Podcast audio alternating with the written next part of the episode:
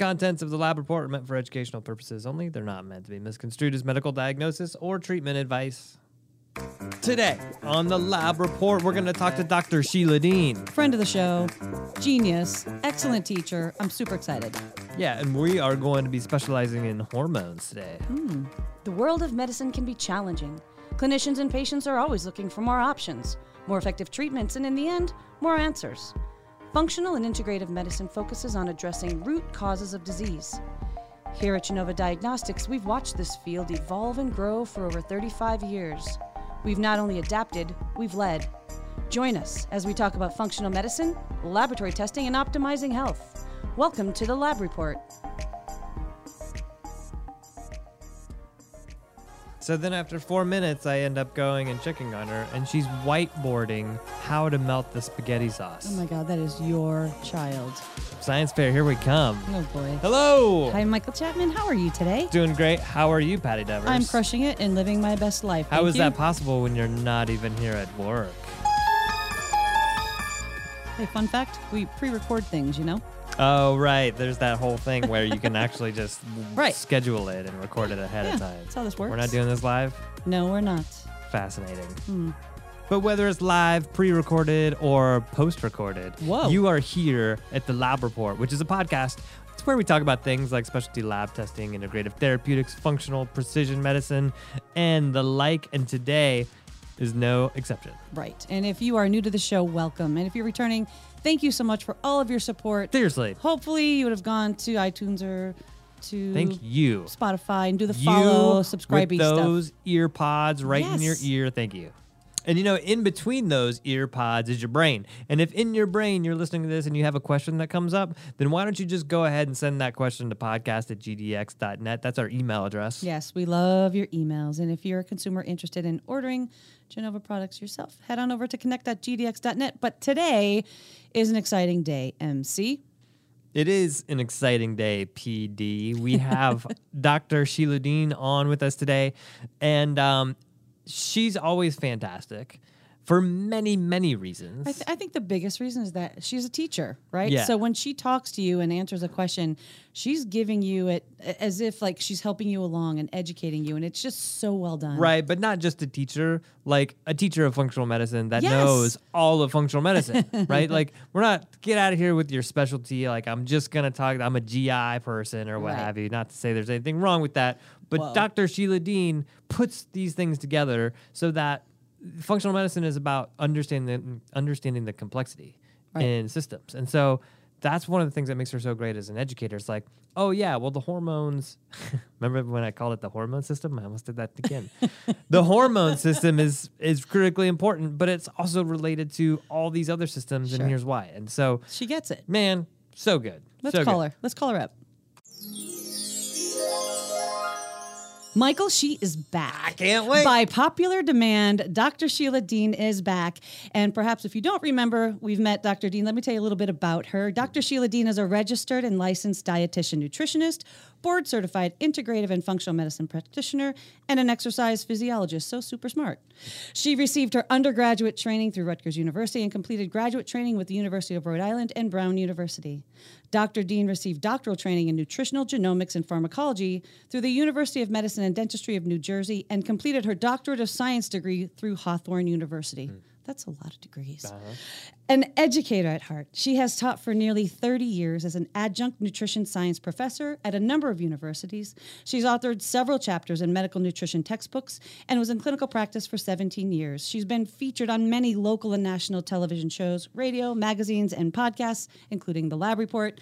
Dr. Dean is the co founder of the Integrative and Functional Nutrition Academy, which is an online functional nutrition training and mentorship program for nutritional professionals. And with that, Nice. welcome back, Dr. Dean. Thank you so much.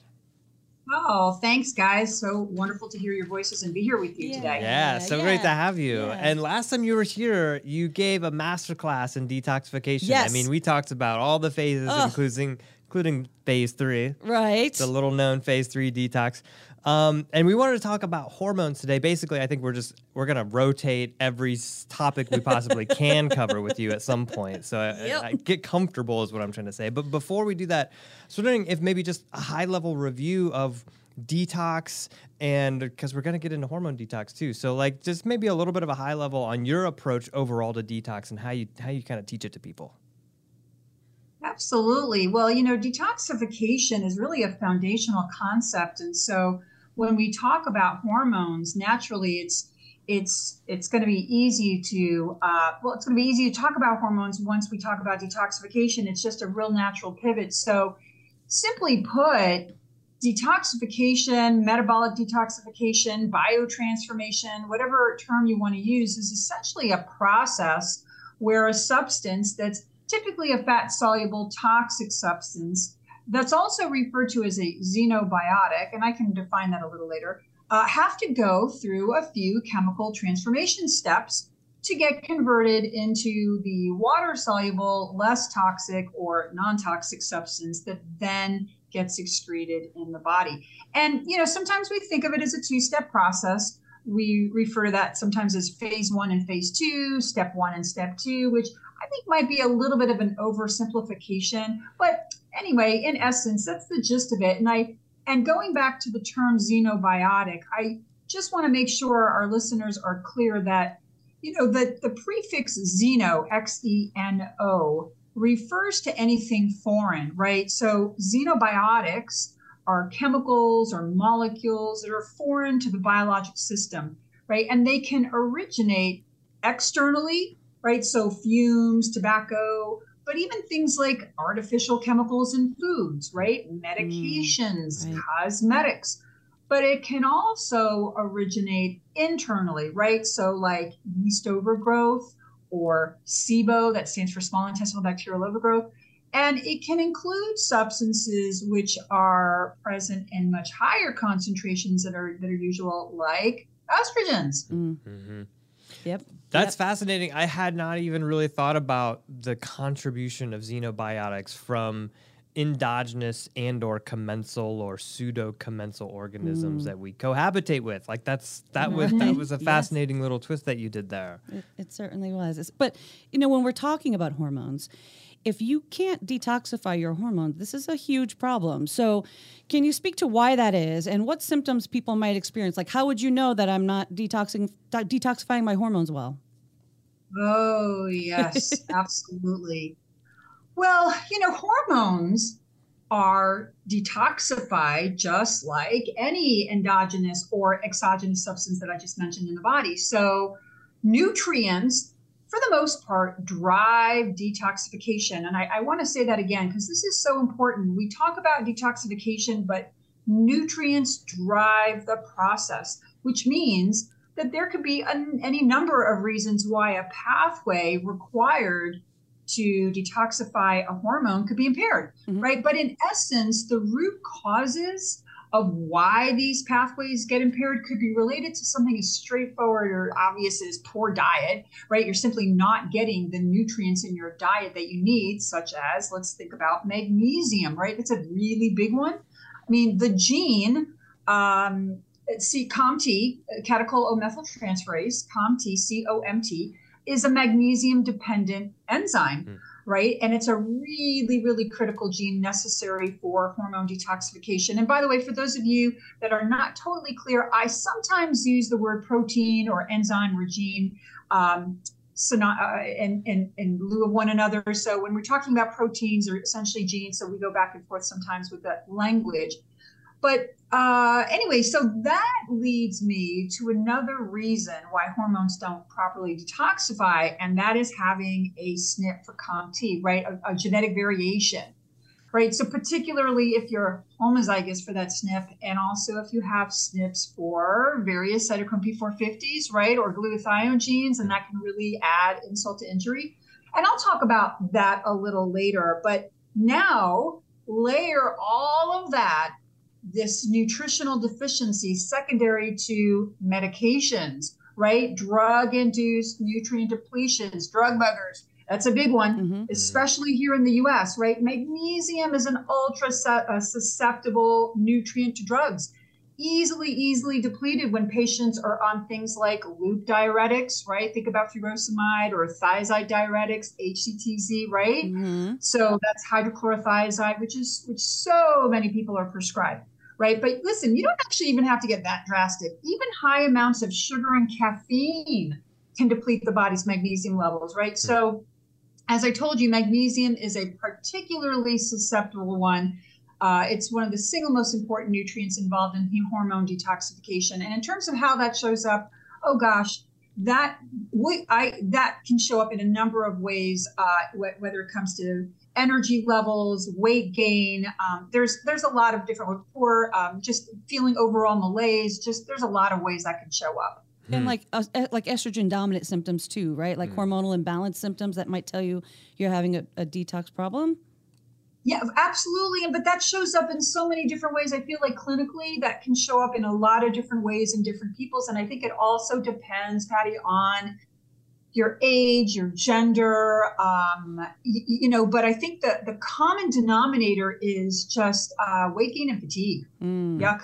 Mm. Mm-hmm. Yes. Yeah. Well, and there was a couple key things that you mentioned there with respect to assisting in detoxification. You mentioned some of the genetics, and then you you mentioned how important nutrients were, which I think are both. Mm really interesting. So when when you're talking about trying to really assist somebody's overall detoxification systems, when wh- where do you start? Do you start with looking at somebody's genetics and looking at COMT, MTHFR, you know, the cytochrome P450s, all these sort of things, um, or are you looking at their diet and their dietary intake? Like, where do you first start well, to hone in?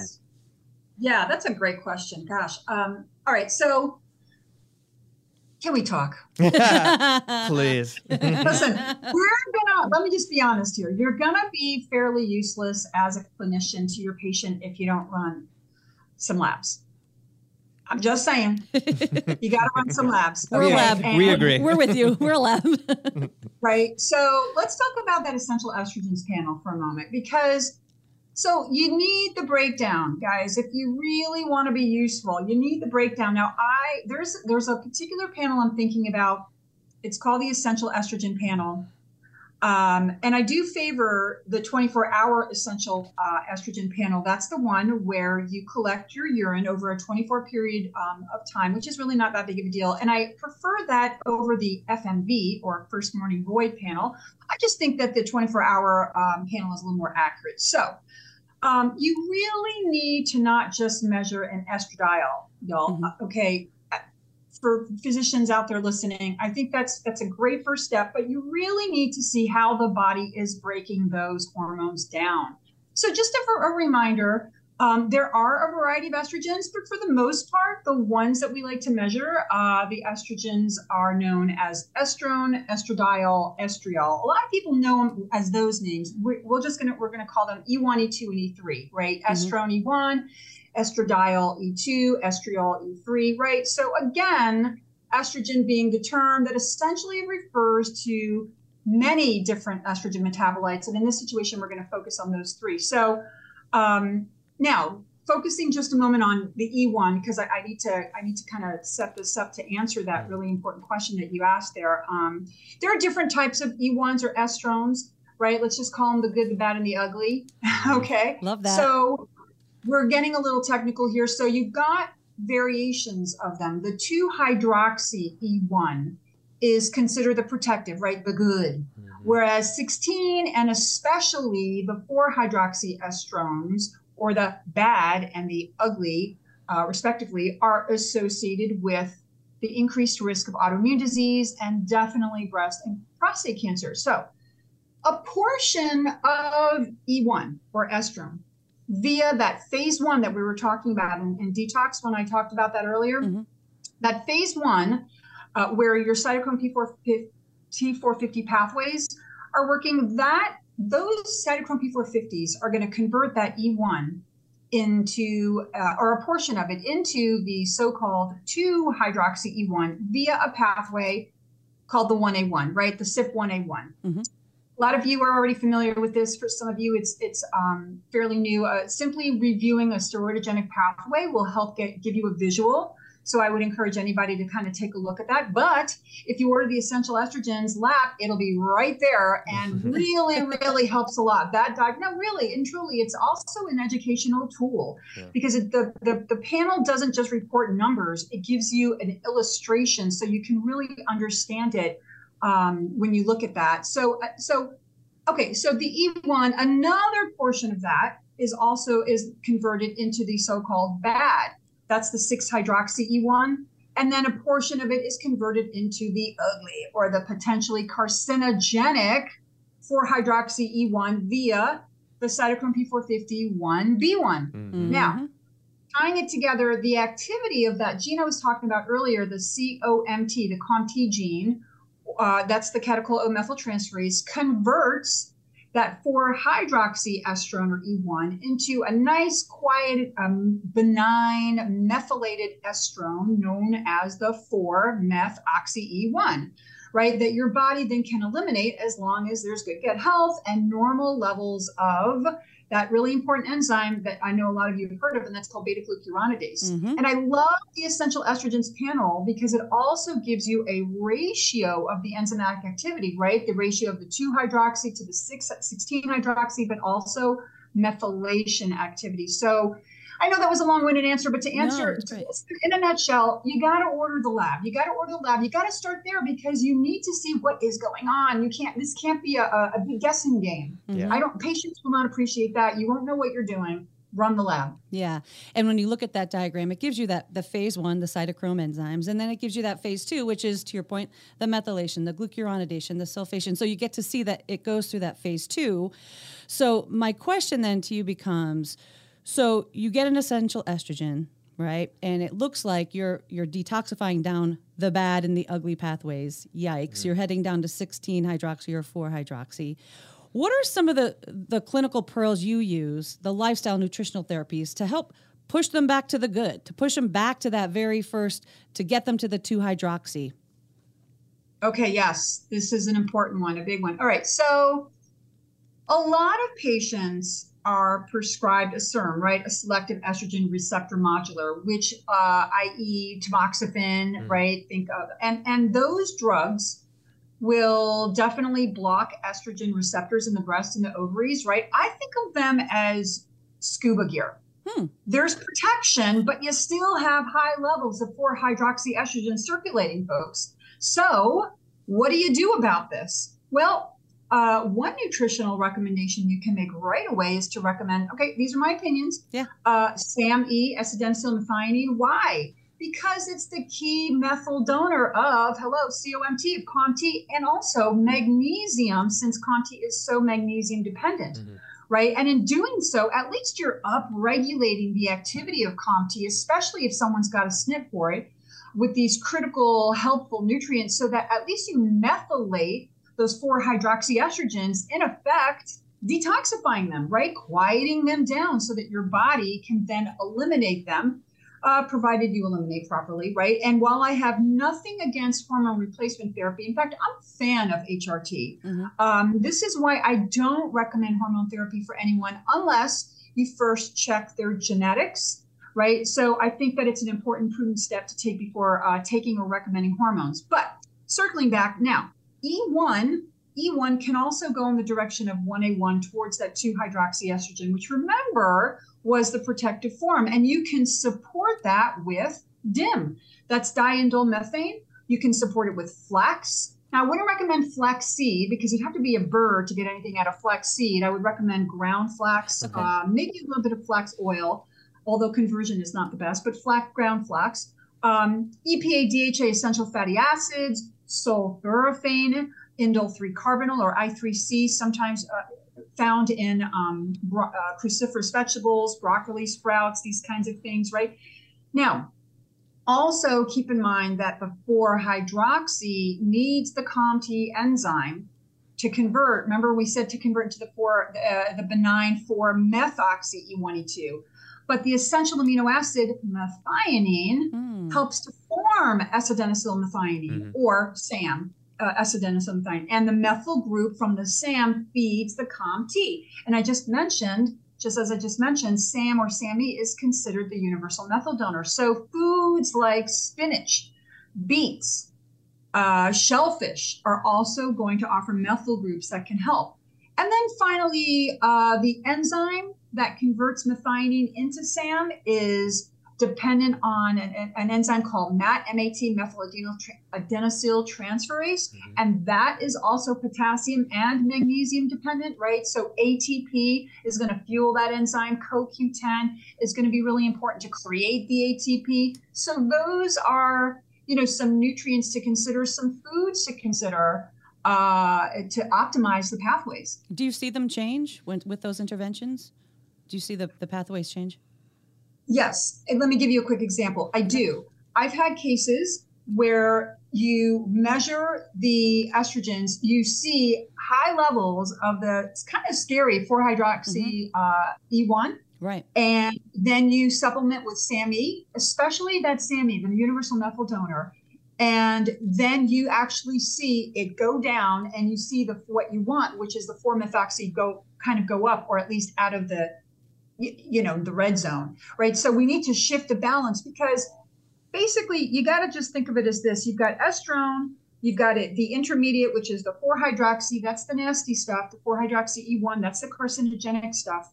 And then i'm trying to remember the name of the woman whose um, work I, I just read. I'm, it'll come to me. Um, and then that intermediate which is carcinogenic will then, then needs to be quieted down. So to answer your question, yes, when you provide the nutrients to, to intervene in the phase two pathway that takes that 4-hydroxy and pushes it through to quiet it down, methylate it, yes, I see that. You can see that. And that, and you can, how do you know? Because you've got to run that essential estrogens mm-hmm. panel mm-hmm. a couple of times. You have to have a before and an after. Yeah. yeah. yeah. And you, it sounds like you try to norm. Rogan, Eleanor Rogan. There we go. got it. Okay. Got it. Eleanor Rogan. Well, and it sounds like you like to see that working appropriately before even considering any sort of hormone replacement therapy to make sure that what you're giving is not ending up as kind of some of the nasty stuff. Am I hearing that correctly? Oh, absolutely. I mean, anytime you can run a before panel to see what's going on, um, including measuring, you looking at um, genes. Right. That mm-hmm. that's yeah. Yeah. Mm-hmm. Well, and you did mention too the looking at some of like the cytochrome P450s and how much do you because we know that you know that's going to somewhat help you understand whether somebody's more likely to make the bad guy, the 4 hydroxy, as compared to the 2 hydroxy. How do you piece those two bits of information together? The genetic information when you run that versus like the essential estrogens that's telling you what the, the actual values of those those good, bad, and the ugly are?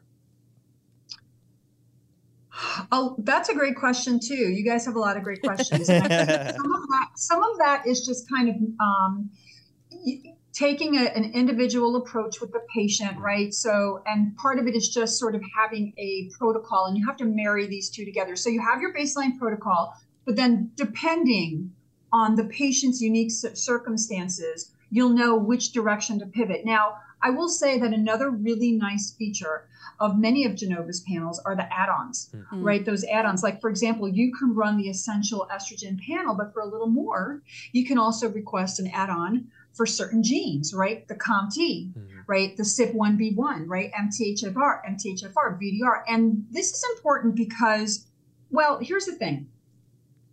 If I see my patient's 4 hydroxy E1 level is elevated, right? The bad stuff. Mm-hmm. Um, and I see that she is homozygous for the COMT SNP, you know, I need, I want to know that. Mm-hmm. Yeah. I want to know that. That's really important. Now, it's not just about COMT. I mean, I talk a lot about COMT. I think it's a massively important player, but it's never all about just one gene, right? So there's, in fact, there's some really nice papers that talk about the, the combination of the genes.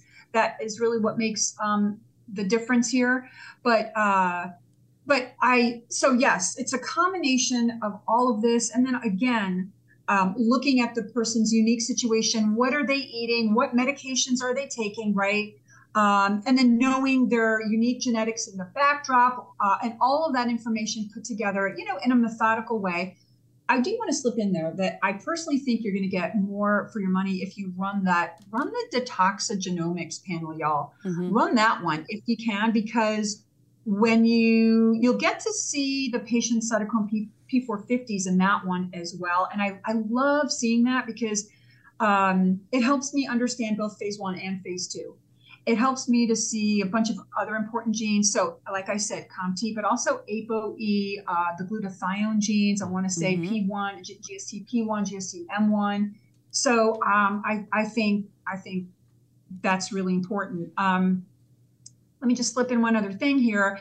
You know, um, we've been talking about COMT and we've been talking about uh, having a genetic variation, i.e., a SNP, a single nucleotide polymorphism for that enzyme. And that to me is probably the, the most important of all of them because COMT is what's what needs to take the 4 hydroxy E1, E2, and convert that into the quiet methylated form. So that if if there's an issue there with the COMT SNP, with magnesium, or even or even the cytochrome P450 enzyme uh, pathway, that can all lead to estrogen detoxification problems. Now you know that you can be either heterogen, uh, heterogeneous or homozygous, excuse me, heterozygous or homozygous for the SNP. And in my mind, um, I kind of look at it as uh, when you're homozygous for a SNP, that's kind of like having one hand tied behind your back. Mm-hmm. You still have one hand working, so part of the job gets done. Mm-hmm. Uh, now, when you have when you're homozygous for the SNP, that's kind of like you've got two hands tied behind your back. So, oh, that that to me, that's when there's potentially a problem, and um, you want to know about that. And you wouldn't know about that unless you ran a genetic panel. And of course, if you combine that with the essential estrogens panel, you know, you get some really, really good information. So, um, so again, I think it's important just again, the, the high levels of that circulating 4-hydroxy E1, that's we have to be careful because that can selectively influence estrogen target tissues, right, guys? Like the breast, the mm-hmm. uterus, the ovaries, and increase estrogen associated cancer risk. So check, so check your patient's COMT genes, check the other genes, run the essential estrogens panel so that you know what you're working with. And if you find that the patient is homozygous for the COMT variant, I really think you have to take that seriously, right? Your tank, so to speak, is potentially flooding with high circulating levels of the 4 hydroxyestrone. Again, how do you know? Because you've got to test. And it's going to, the thing about the test is that, again, it doesn't just give you lab values, but an actual diagram of the estrogens and the direction that they're detoxifying. And if the patient's got the financial resources to run a few more labs, um, you definitely want to check the, you want to run that organic acids panel because then you can see what specific nutrients your patient needs, but also, also the GI effects, yes. the GI effects analysis. Because listen, that lab is going to give you a ton of information. But the one thing I really love about that one is that it's going to check your beta glucuronidase levels, right? right? And that's a really, really important enzyme to measure since what? Gut microbial beta glucuronidases reactivate estrogens, meaning if your levels of beta glucuronidase are too high, they can actually deconjugate or uncouple conjugated hormones that were all ready to be excreted, mm-hmm. right. and then get recirculating right back into the enterohepatic circulation, increasing hormone levels, making a big old mess, right? And we don't want to waste time fooling around with modifying someone's diet without proper direction and the lab results to inform you of which specific direction you need to go in so that you're actually saving time and money by running these panels. I agree. Thank you. This that is awesome. awesome. because the, the, other piece of this is people don't remember that the gut is an important detoxification organ, right? So phase three, right? So we're, we're supporting all of phase one and phase two, but if you're not excreting and, and you're not detoxifying through your GI tract, it's really just undoing the liver's good work in essence. Yeah. yeah. Absolutely. Yep. Yeah. That's yeah. it. Yeah. But that being said, so Dr. Dean, every time you come here, we get this masterclass in, in education, and the audience really responds to that. We know that you are a lifelong educator, and you do co-found the IFNA, the Integrative and Functional Nutrition Nutritional Academy. What are the latest and greatest things going on over at IFNA? Well, oh, so many things. uh, the one the wonderful thing about the IFNA program, the Integrative and Functional Nutrition Academy program, is that um, this program not only offers you education on dietary therapies, uh, diet, uh, elimination diets, therapeutic diets, dietary supplements, and also we have quite a few modules dedicated to labs. Uh, nice. Uh, that new Genova Connect program is awesome, by the way. Awesome. Our, our, students are really loving that. Great. Um, and so uh, the, the, thing about that program is that not only do you get all this information, but all of it leads to an advanced practice credential, the IFNCP. And that really distinguishes the dietitian or the nutrition professional from the rest. And so, um, and there's all these wonderful opportunities that we've been able to create for our IFNCP um, practitioners. So that's that's a big plus. And of course, we're always refining the program, updating the program. The program now has transcripts. Um, we've got all kinds of things going on. Um, access to free digital journals, the Natural Medicines database. So uh, head on over to ifnacademy.com and check it out. We are awesome. absolutely going Yeah. to link that Yeah, in the show notes. So good. There's a lot going on over there. We've been to mm-hmm. this website. Yeah. There's a lot of education, a lot of s- just free for people to see, not only, but when they join the academy, there's also mentorships. There's so many great things happening at IFNA, and we will link to it in the show notes. And we love when you come on the show, Dr. Dean. But before we let you go, we do have one last question that I'm going to kick to Michael Chapman that Mm. Yes. you may or may not remember. from Yes, last this time. is called the fireball. it's the fireball question meant to catch you off guard, um, slightly off guard this time because we're talking about hormone detoxification, and we were talking about DIM and I3C and all these wonderful cruciferous vegetables and whatnot. And my thought was, you know, there's some good cruciferous vegetables out there, Hmm. There like are. our broccolis and our Yes. cabbages and our cauliflowers and our Brussels and things like that. Which one's the tastiest?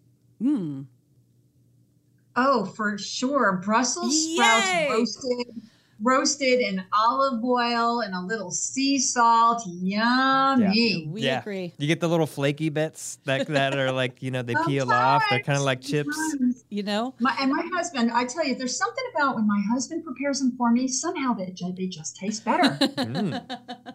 I Made- do not know what it is. Made with love. That's what it is. That's exactly what it Yes. is. That's exactly what it is.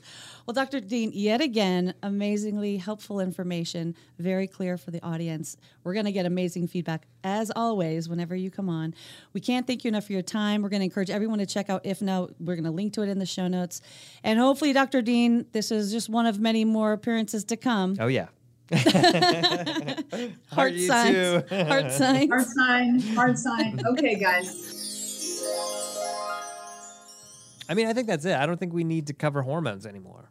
You know what I mean? Like, It's like a mic drop moment right there. that was enough. That was Great. hormone detoxification, certainly, in a stepwise fashion. All you need to know. Is there anything you would add, Patti? I mean, I wouldn't because, like like we said, Dr. Sheila Dean, she just lays it out in a very logical and easy to understand manner. And so, really, just keep listening to that interview over and over and over, and you're good to go.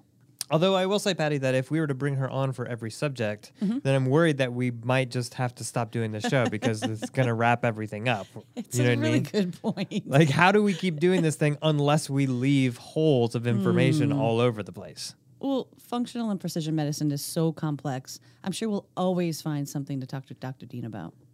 I could talk to her about how to cook Brussels all day. Let's go. Next time on the lab report, defensive driving. That's kind of a visual, isn't it? I don't know. I, well, I just figured like we're talking about health things. Like it's important It's- to it like is stay important. healthy. It's a- Is- it's a good It's a good skill. You want. Can't I mean, argue this. Yeah. You've been listening to the Lab Report. If you like what you hear, please subscribe to our podcast, rate us, and leave us a review. To learn more about Genova Diagnostics, visit our website at gdx.net. There you'll find information on specific testing, educational resources, and how to connect with our show. Call us at 1 800 522 4762 or email us at podcast at gdx.net. No, as it relates to your daughter and the whiteboard, I mean, anyone who knows you knows that you can't walk by an empty whiteboard without putting something on there. So the fact that your daughter has carried on this trait is scaring me. I I was even shocked myself because I did not model that behavior to my Ever? knowledge. Come on. I've never. I It's can't. all you I do don't even here. think I've used the word hypothesize, or she said hypothesize. Right. But Close. to- for her to immediately go into another room and start whiteboarding all by herself, unprompted, See, this, I was like, "Wow, genes are working." this is what's making me think you must be doing it at home because you do it all day here. Nope, the whiteboard allele just turned itself on. Shocking.